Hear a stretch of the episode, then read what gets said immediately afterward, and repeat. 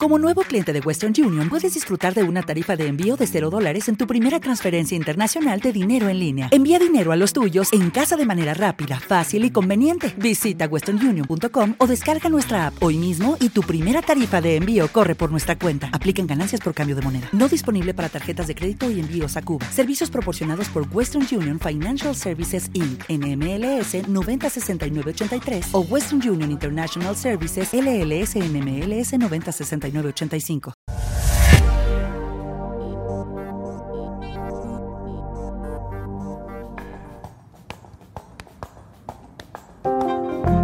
Y así, como una bofetada sorpresiva, llega Taylor Swift con su octavo trabajo discográfico Folklore. No ha pasado ni un año de su último lanzamiento Lover, y aquí vamos a un registro completamente diferente, tanto musical, en interpretación, en letras, vamos a analizar lo que nos ha parecido este folklore de Taylor Swift, que ya está batiendo récords y es uno de los discos más aclamados del año de momento. Bueno, a ver, esto de que mm, Taylor Swift está haciendo un disco, he leído por ahí, alternativo, diferente. Entiendo, entiendo lo que tratan de decir. Eh, vamos a ver, que Taylor Swift lo que está haciendo es volver un poco a sus orígenes, haciendo un disco folk, con cositas que nunca había abordado pero es volver un poco a sus orígenes. De hecho, a mí el disco personalmente me parece que es una especie de retrospectiva. Creo que además hace muchísimas referencias a lo largo de su carrera en letras, en frases incluso de canciones, las incorpora incluso en, espacio-tiempos en los cuales había pasado por los momentos que narra las canciones, con lo cual yo creo que es un disco que con bastante retrospectiva y que además su último disco Lover ya tenía un poco de sonidos, es decir, que no salió de Reputation y se metió a esto, que el over ya era un poco más country, es decir, que ya como que fue suavizando un poco hasta este folklore que es como mucho más profundo, ¿no? Vamos con este disco a analizar, eh, vamos a contar que nos ha parecido, pero es un disco muy interesante, ¿no? Eh, está producido por Jack Antonoff, que yo cuando dicen que van a producir un disco con Jack Antonoff, digo, se viene, porque Jack Antonoff... Hay algunas canciones ahí, ¿no? Sí. Pero para mí la sorpresa del álbum, sorpresivamente, es eh, la de Aaron Desser, que además es quien más mano ha tenido, es decir, que se ha publicitado el disco como que ha trabajado con Jack Antonoff, y hemos obviado muchísimo que ha trabajado con Aaron Dessner, que mm, yo creo que son las mejores canciones, ¿eh? O sea, vamos a ver, eh, creo, al menos bajo mi punto de vista. Mm. Este disco, como digo, eh, es un sonido que regresa un poco al sonido eh, eh, funk y country de una manera muy intensa, muy calmada y muy soft, quizá como nunca antes, eso sí, la verdad es que se nota que es un disco mucho más maduro en cuanto a su sonido, mucho más serio, tiene un aire como muy nostálgico, cálido, claro, ha sido publicado ahora durante el verano y durante el confinamiento, se torna bastante intenso, ¿no? Es como muy denso quizá para aquellos que no estén acostumbrados a este sonido, de hecho yo cuando, a mí es un género que a mí no me gusta personalmente, ¿no? Y cuando empecé a escuchar las canciones dije, jolín, me va a costar este disco de Taylor Swift.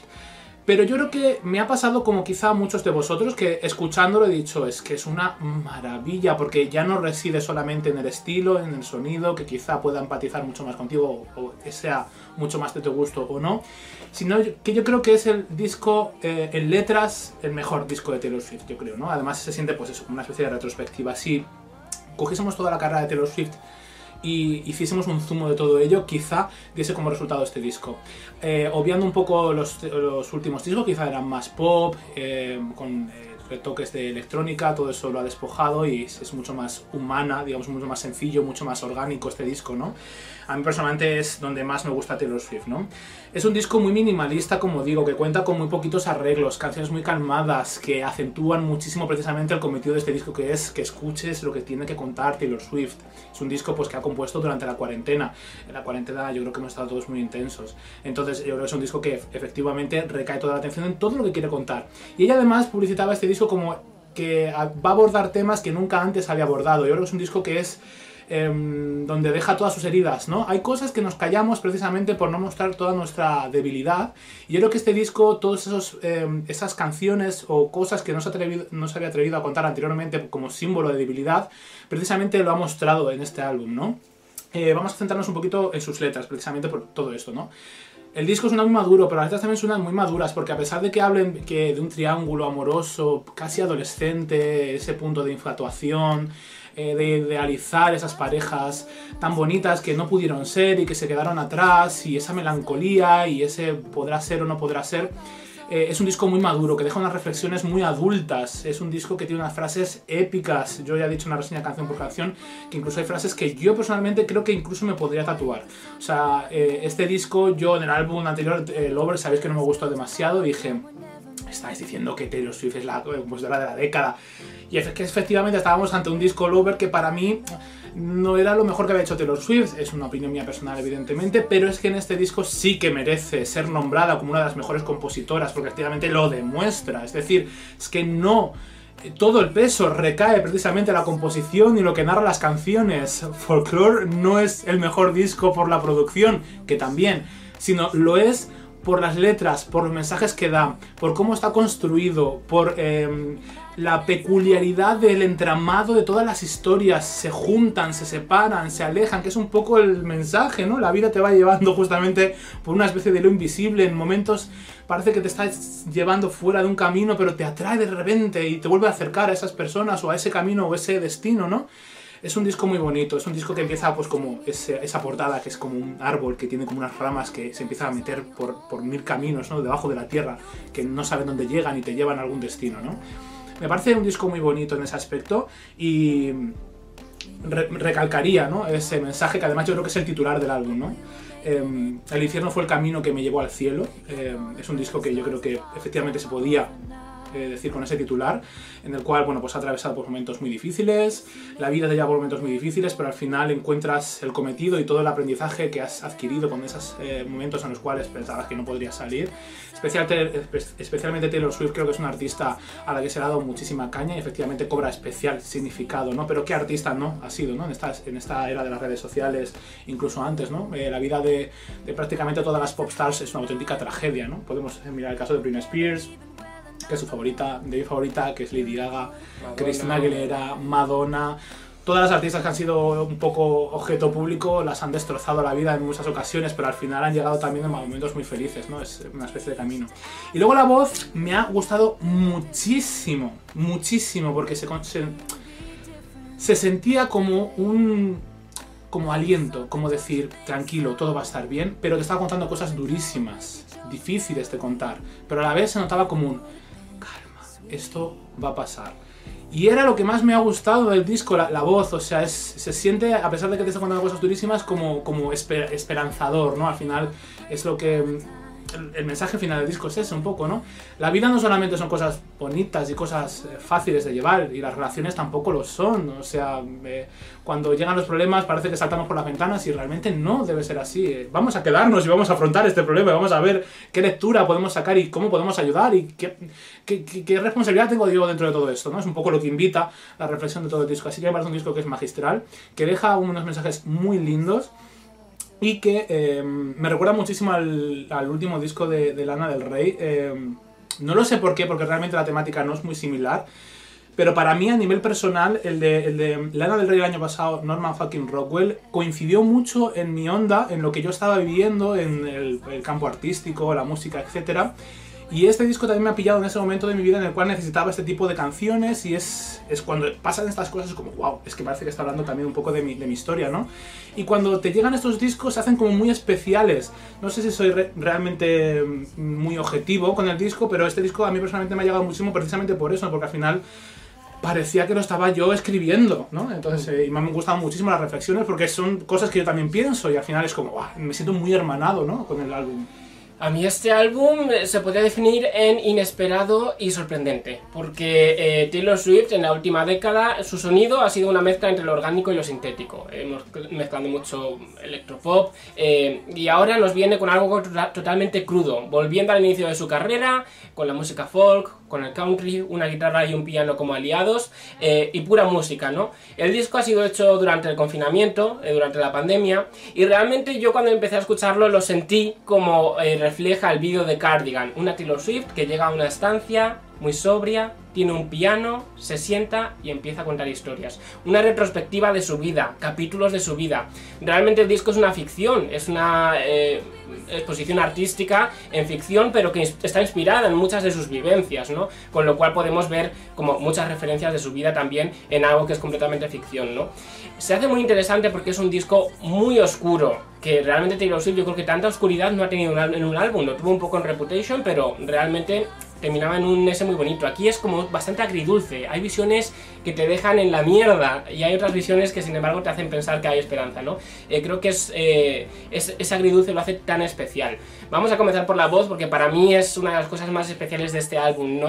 realmente se siente como una narradora. Te está contando las historias, pero al mismo tiempo es como que las está recordando y las está volviendo a vivir en su mente y se siente como que esa interpretación eh, transgrede, ¿no? Al final te llega el cómo está sintiendo esa historia, pero que al mismo tiempo la está viendo con perspectiva porque es algo del pasado, ¿no?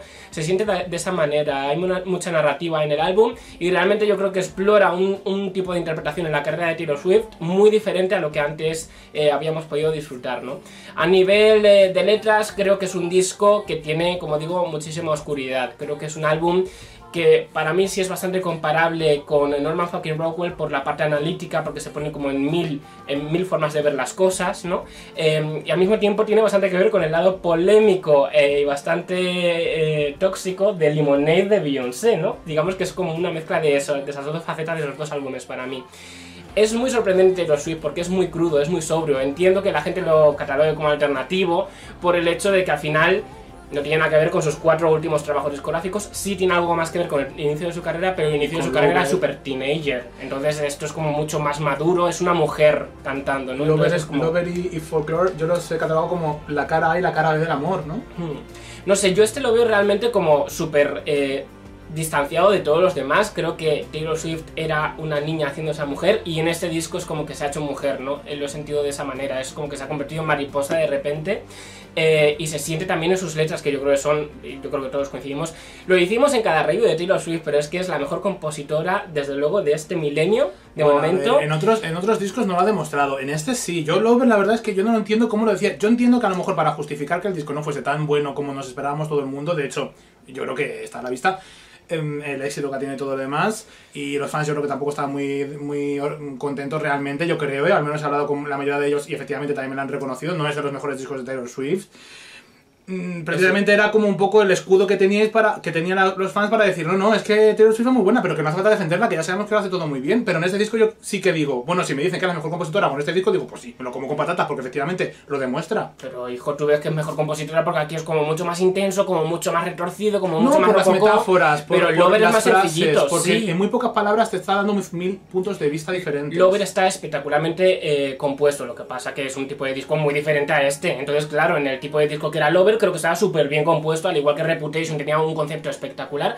Para mí es la mejor compositora que ha tenido el mundo en el último, en este milenio, vamos, eh, sinceramente, la mejor cantautora.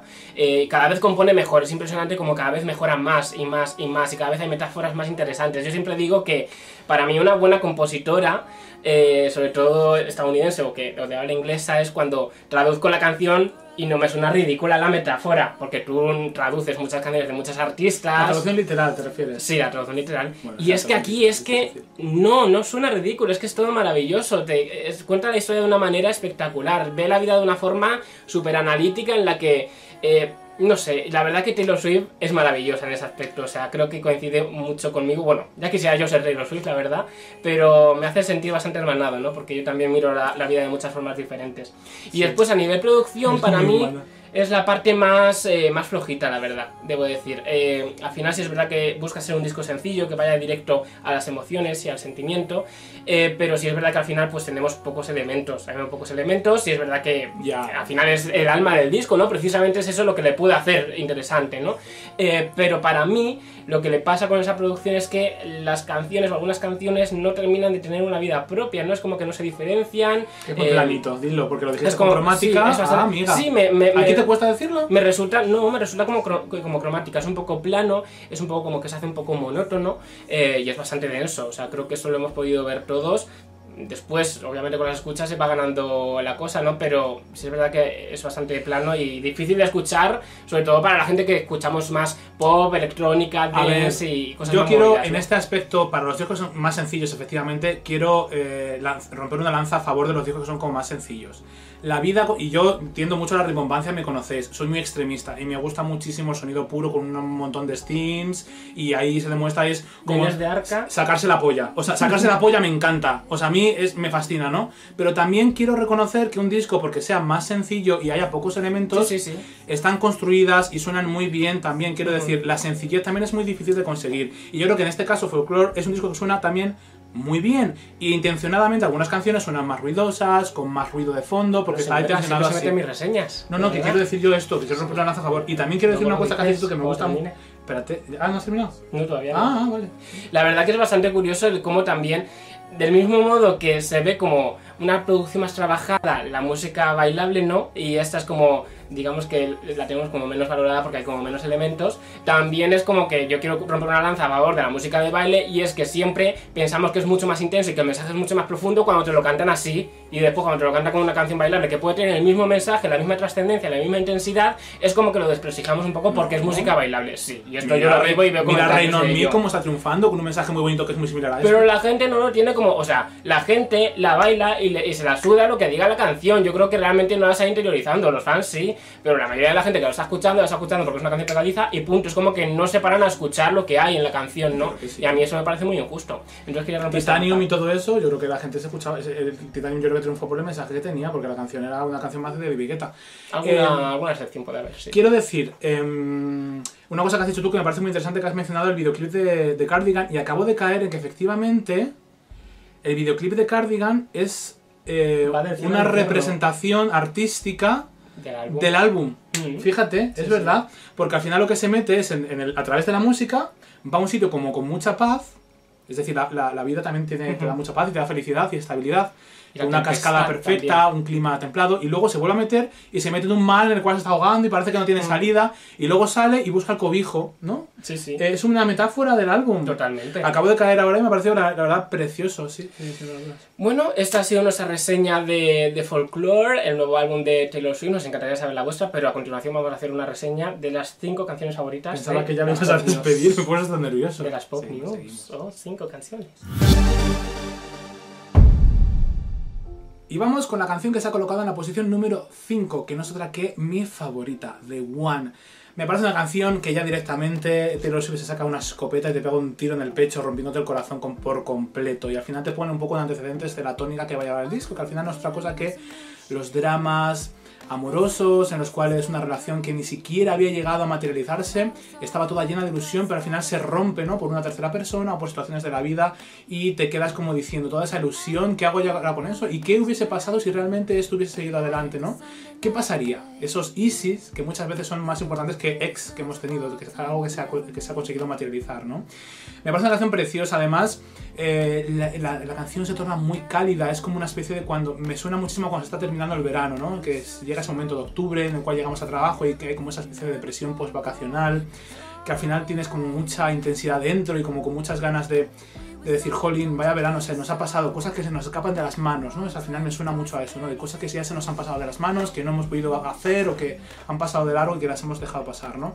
Me parece una canción preciosa y de las mejores del disco, como digo, es mi favorita. El trasfondo también tiene muchas cosas conectadas con su vida porque al final dice que está en un nuevo camino, haciendo las cosas a su manera y al final ya sabes que rompió con su anterior discográfica, todo el drama con su manager, Scott, los dos Scotts, eh, ahí, eh, ¿cómo se dice?, conspirando contra ella, ¿no? Eh, y aquí se viene como muy empoderada, pisando fuerte y es como, se viene.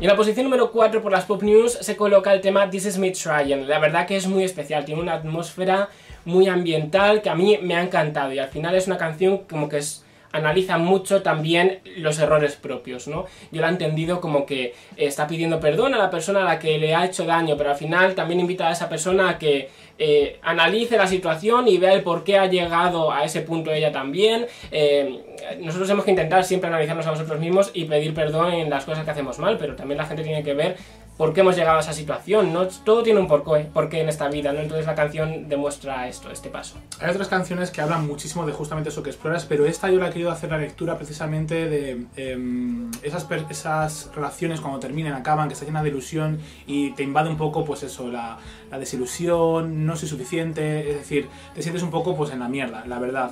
Y al final, pues ese ejercicio que haces por volver a la normalidad cuanto antes, volver a salir con tus amigos, volver a salir a sitios donde solías hacerlo, que al final vas como una especie de alma en pena y eh, echas en falta muchísimo a esa persona que al final has decidido apartar, etcétera. Creo que lo narra muy bien, ¿no? Ese intentar llegar a eh, eh, intentar recuperarte, el intentar volver a ser lo que tú eras antes de toda esta desilusión y este chasco, ese zas que te ha dado la vida, ¿no? Creo que es un mensaje muy bonito y al final narra como una especie de coche que va a cuesta abajo, sin frenos y con la mecánica un poco oxidada que quiere volver a otra vez a engrasar y poder continuar su viaje y continuar su camino. Hace una referencia muy bonita con todo eso, ¿no? Que es como un coche que está como oxidado por dentro y quiere engrasar para eh, volver a, a- a emprender el camino. Es una canción que a mí personalmente me encanta y es mi segunda favorita del álbum, así que me preciosa.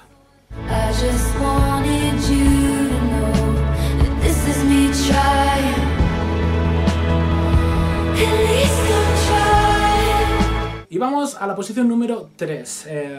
la canción se ha colocado Mad Woman. ¿Eh? Y es una canción que es muy feminista. El disco aborda varias facetas feministas. Una de ellas, bueno, pues es esta Mad Woman. Una canción que se me hace muy interesante.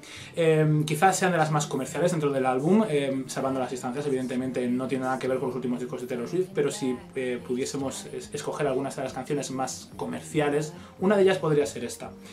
Eh, esta canción habla acerca de cómo la sociedad, esto yo lo decía en la reseña canción por canción, que lo aprendí muchísimo y lo abordaba muy bien Marilyn Manson en algunas de sus canciones del inicio de su carrera, ¿no? en la cual decía que, bueno, pues la gente se quejaba de las personas problemáticas, de las personas que hacían ruido, de las personas que molestaban, esos monstruos, ¿no? Lo que la sociedad no se había parado a pensar es que efectivamente la había creado la propia sociedad, es decir, debido al rechazo se habían autoaislado y se habían convertido en verdaderos monstruos y se habían convertido en personas locas, ¿no? Y al final tendemos muy poquito en, en reflexionar y pensar, bueno, si esta persona está actuando así, ¿por qué lo ha hecho? ¿He hecho yo algo que la puedo llevar a este camino, ¿no? Siempre pensamos que la, el la problemática es de la otra persona y es una situación mental que tiene que solventar la otra persona y que nosotros no tenemos nada que ver en esto, ¿no? Pero en cuestiones del amor, eh, sobre todo del amor y sobre todo de eh, relaciones personales, al final eh, mucha responsabilidad de cómo actúan las personas también las tenemos nosotros y tenemos que preguntarnos muchas veces si realmente hemos hecho algo que ha podido molestar a la otra persona para que efectivamente la haya empujado a llevar a esa situación. Otras veces no. Pero es muy bueno hacerse esa especie de autocrítica siempre por si acaso, así que invito a escuchar esta canción y sacar también conclusiones de nosotros mismos. Es una canción que deja un mensaje precioso. Además, muy interesante porque al final ese capote feminista es muy necesario, porque al final cuando un famoso pierde los papeles es como que se intenta justificar, no tenía un buen día, pero cuando una mujer pierde los papeles, cuando Britney Spears en el 2007 se rapó y hizo todo lo que hizo, estaba loca, se metió en las drogas, Mm, problema suyo, todo el mundo se lavó las manos, nadie tenía responsabilidad, ni la sociedad por tener eh, tantas vivencias traumáticas en la industria musical o en las, en las relaciones también de pareja que han podido ser muy tóxicas y te han podido, podido influenciar de cierta manera que te han llevado al límite. Hay personas que van metiendo en un vaso gotas de agua, gotas de agua, gotas de agua y al final se desborda. Y ese momento llega y la, la gente señala, pero muchas veces tenemos mucha responsabilidad de ello. And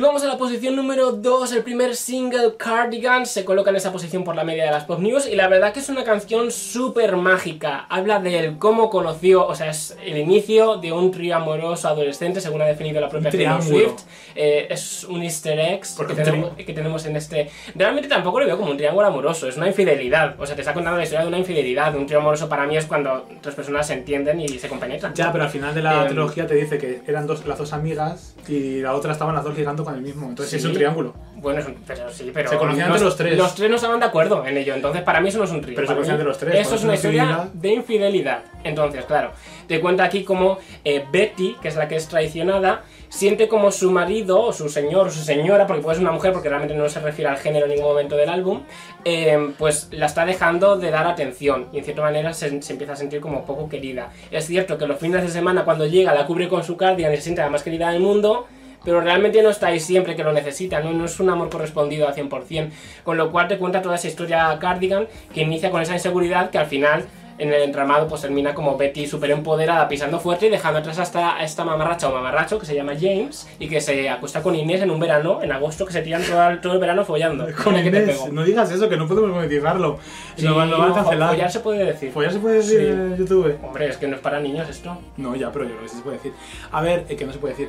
Em, que yo quiero decir que quiero pensar, o al menos me, me hace ilusión pensar de que Taylor Swift, ya que sacó el anterior disco Lover y salió como esa faceta suya que decían que era bisexual, el triángulo amoroso era entre tres mujeres. Y yo creo que es así. Quiero pensar que es así. Vamos a buscar, por ¿Selena favor, que hagan, que hagan en Twitter, yo creo que una- algo ficticia, pero que hagan en Twitter un hilo en la cual demuestren que efectivamente este triángulo amoroso es Existió. entre tres mujeres, ¿vale? No entre un hombre, porque es que la gente está pensando que es un hombre, y yo he visto ahí reseñas y he visto opiniones que dicen que es un hombre, pero yo creo que son tres mujeres, y además habla mucho del feminismo, Mad Woman y todo esto, yo creo que son tres mujeres. Cuidado. Oye, que esto que has dicho de que censuren la palabra follar, no lo entiendo, la verdad. Follar, la gente folla. En YouTube, ¿eh? ya, pero en YouTube, hija mía, ¿Es y la, y gente también eh, uh, eh, se, se Si te digo, toma, toma eso sustan- sí. la gente toma sustancias también y no lo puedes decir, tiene- no puedes decir la palabra...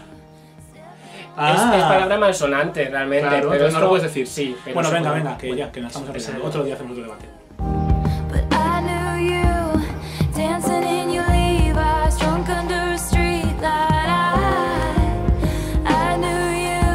Y vamos a la canción que se ha colocado en la posición número uno, que es tu favorita, y por eso se ha colocado, claro. em, Exile, la, la única colaboración que tiene el disco. Es una canción que es preciosísima, tiene ese punto em, tan de country realmente, la voz profunda del, del- del chico, ¿no? Y, y es como una especie de banda sonora en la cual este disco precisamente te, te- si algo por algo destaca es por la cantidad de puntos de vista que ofrece. Es decir, eh, ofrece el punto de vista de la persona que es dejada. Eh, ofrece el punto de vista de la persona que ha dejado. Ofrece el punto de vista de la persona que está fuera. Ofrece la pu- el punto de vista de una persona que es feliz. El punto de vista de una persona que es Explora infeliz. muchas. Eh, explora muchas visiones. Al final, como siempre digo, para conocer la historia tienes que conocer las dos partes del cuento. Porque si solamente has escuchado una parte del cuento, la historia puede cambiar por completo. Yo creo que las eso es dos o las diez. o las Wow. 10, las que sean, ¿no? Pero al final, para llegar a la realidad, quizá tengas que escuchar a todas las, todas las versiones para intentar dibujar un poco la realidad, que la realidad al final, ¿qué es la realidad, no? Más cercano. Pero al final estos temas los aborda muchísimo Taylor Swift, lo que es la verdad, ¿no? Eh, yo creo que es una, metáfora y una- un disco que es muy reflexivo en este tema, ¿no? Esta canción en particular precisamente lo hace y lo expone eh, las dos caras de la moneda, el hombre que ha sido dejado y que no entiende por qué y que sigue enamorado y que no puede superarlo y que está un poco metido en el alcohol y va al bar y ve cómo la otra mujer está rehaciendo su vida relativamente rápido y pronto, ¿no? Y esa mirada casi de acero que dice, Dios mío, pero hija de mi vida, ya estás con otro. Y la pa- otra parte de la moneda que es, he estado un tiempo contigo, la situación ha sido imposible y sí que te he estado dando señales durante mucho tiempo, pero al final, pues mira, ha llegado esta persona y me está haciendo feliz, ¿no? Es las dos caras de la moneda agridulce que a mí personalmente hace que me guste mucho y que parece como una especie de banda sonora. Me ha recordado muchísimo. Es que, bueno, lo- luego dilo tú, porque si lo digo yo, es que luego Lo parece... de siempre. Eh, Eh, sí, parece lo de siempre, pero tú también lo has pensado. Sí, eh, Ah, sí, sí, sí. Vale, pues dilo. luego Bueno, lo. Eh, la verdad que esa canción a mí me parece súper épica. Está a mi número uno porque realmente sonora y melódicamente ya es impresionante. Eh, vemos al vocalista Justin Vernon, que es del grupo alternativo. eh, ¿Cómo era? Eh, Bon Iver, Bon Iver o Bon Iver, no sé cómo se pronuncia. Eh, y la verdad que ya es sorprendente cómo inicia él con esa voz tan profunda, es que te llena. O sea, yo he sentido que se me metía en el cuerpo entero. O sea, el- este hombre. Este hombre se me metía en el cuerpo entero. De me he enamorado, me he enamorado realmente. Entonces, cuando canta y después llega ella con su dulzura, es una compenetración como... Uf, qué placer, la verdad sentí cuando escuché esta canción. Ya solamente sonora y melódicamente, pero es que si encima pones atención a la interpretación, ya es que se te caen las bragas. Pero si encima prestas atención a la letra y ves las dos caras de la moneda de un, de un hombre que está súper dolido porque ha visto que eh, su pareja se ha ido... eh, según él, sin dejar ninguna señal de- del por qué, eh, y se ha visto abandonado y ve toda la vida alrededor en ese momento en cámara lenta y plasma todo este, ese sufrimiento. Y después la, parte de ella que dice que ella sí fue dando señales, que se sentía muy descuidada y que por lo tanto al final ha ido a buscar el calor a otro lugar, ¿no? Eh, es una canción muy bonita, es una canción que creo que es muy real y muy humana y sucede constantemente en la vida. eh, y está también plasmada, tan bien hecha, es que es impresionante. I think I've seen this film before, and I didn't like the ending. Y esta ha sido nuestra reseña a Folklore, el octavo trabajo discográfico de Taylor Swift. Has dicho que dijese a qué, a qué canción me recordaba Exile, pero bueno, vamos a dejarlo como easter eggs de la, del track by track. Ahí podréis encontrar a qué canción nos recuerda ese Exile. Pero ahí lo digo yo. Lo dices tú, bueno, pero que yo también lo pienso, me refiero, tiene bastante conexión con ello, ¿no? Como una nueva tendencia. Eh, la verdad que muchas gracias a Taylor Swift por cómo cuenta las historias humanas, cómo trata los sentimientos, cómo trata las emociones. Es de una sensibilidad impresionante y siempre que se dice, que hay mucha gente que dice que está sobrevalorada, no lo entiendo, porque sinceramente es que solo hay que escuchar, escuchar y prestar ver, atención a ella a ver, para saber que es ver. un músico extraordinario. Yo es cierto que pienso que Taylor Swift está un poco sobrevalorada. Quiero decir, eh, la última faceta que se ha vendido de Taylor Swift es la faceta pop, ¿vale? La de pop star. Y se ha vendido y sus espectáculos se han armado de una manera concebida como si fuese una pop star. Pero ella nunca ha sido una pop star de sus- en sus inicios, es una artista country, música folk, cantautora, es una cantautora y, y se ha vendido así. Luego hubo este paréntesis en la cual quería competir como si fuese una Madonna y bajo mi punto de vista, personalmente creo que Taylor Swift le llega a la altura de la Madonna, no le llega a la altura de la Madonna. Lo que quizá le llega es en la inteligencia que tiene para manejar su carrera, que yo creo que es muy inteligente y sabe Sí. muy bien lo que quiere contar y, es, y- y tiene una, una concepción del marketing muy importante como Madonna. Muy buena. Pero hombre, no es Madonna, quiero decir, y que la quiera vender como Madonna, pues oye, pues si la queremos comparar con Madonna, entonces vamos a compararla con Madonna. No la llegan ni los pies de los caballos. Ahora, como cantautora, como por ejemplo este disco, a mí este disco digo, Taylor Swift es una auténtica bestia, pero a mí, 1989 y luego la presenta en directo, es decir, lo que es la música pop, que es imagen y música, pues no, no lo es. Ahora, como cantautora, aquí en este perfil, su mejor disco. Unas letras impresionantes, una sensibilidad increíble, una- un manejo de la composición bestial. Como cantautora. Ahora, para subirse y hacer coreografías, pues no. Pero es que la música es una forma de expresión y lo que vende son sus canciones. Ya, pero No se, ella. se ha querido vender como un artista pop. En sus últimos discos, no me lo neguéis. Y aparte, porque qué, por qué queremos que todas las artistas sean Madonna? No, estoy poniendo un ejemplo de Madonna porque es como la cabeza sonante de lo que es la máxima expresión de, de La lo que es el pop. pop, de la música pop. Eh, puedo decirte Madonna como te puedo poner 50.000 otros ejemplos de mujeres poderosas, fuertes y que son muy. y que llevan las riendas de la música pop es en que la actualidad. son Katy artistas- Perry, eh, Lady Gaga, Beyoncé, Rihanna. diferentes y no se pueden comparar porque lo que ofrece Taylor Swift no es lo que ofrece Madonna. Bueno, que eso es son debate. mundos diferentes. Es un debate que nos vamos a centrarnos en Claro. folclore, que es un disco folclórico que lle- llega a sus orígenes, que es la versión que a mí me gusta de Taylor Swift y folclórica ella. Eh, su mejor disco, probablemente. Es un disco que a mí personalmente me gusta muchísimo. Me ha llegado al alma este disco, la verdad tengo que decir. Así que yo, vamos a darle la puntuación. He decidido dar una puntuación de 86 sobre 100. Me parece un disco que es es un disco que es una retrospectiva a la carrera de Taylor Swift. Y es un disco que ha sacado los mejores puntos, lo que ella sabe perfectamente que son sus puntos fuertes. Y los ha puesto a la luz y le ha funcionado. Y, ha colaborado con muy pocas personas, pero teniendo muy claro qué es lo que quería hacer. Y estos son los mejores discos. Los que con muy poquitas personas y sabiendo qué personas escoger, llegas a lo que quieres hacer. Y este disco está hecho desde ella y, es que se nota. Y esto solo puede hacer una folclórica, hablamos, por las folclóricas. Yo le decido dar una puntuación de 78 sobre 100. La verdad que me parece un buen álbum, pero sí es verdad que para mí, como pesa tanto lo que es la música y la, la vida de cada canción por separado, pues he sentido que en ese aspecto flojea un poquito y es por eso que le he bajado la puntuación. No quiero, no quiero finalizar esta reseña sin hacer una mención especial y un saludo, mandar un cordial saludo a Lana del Rey.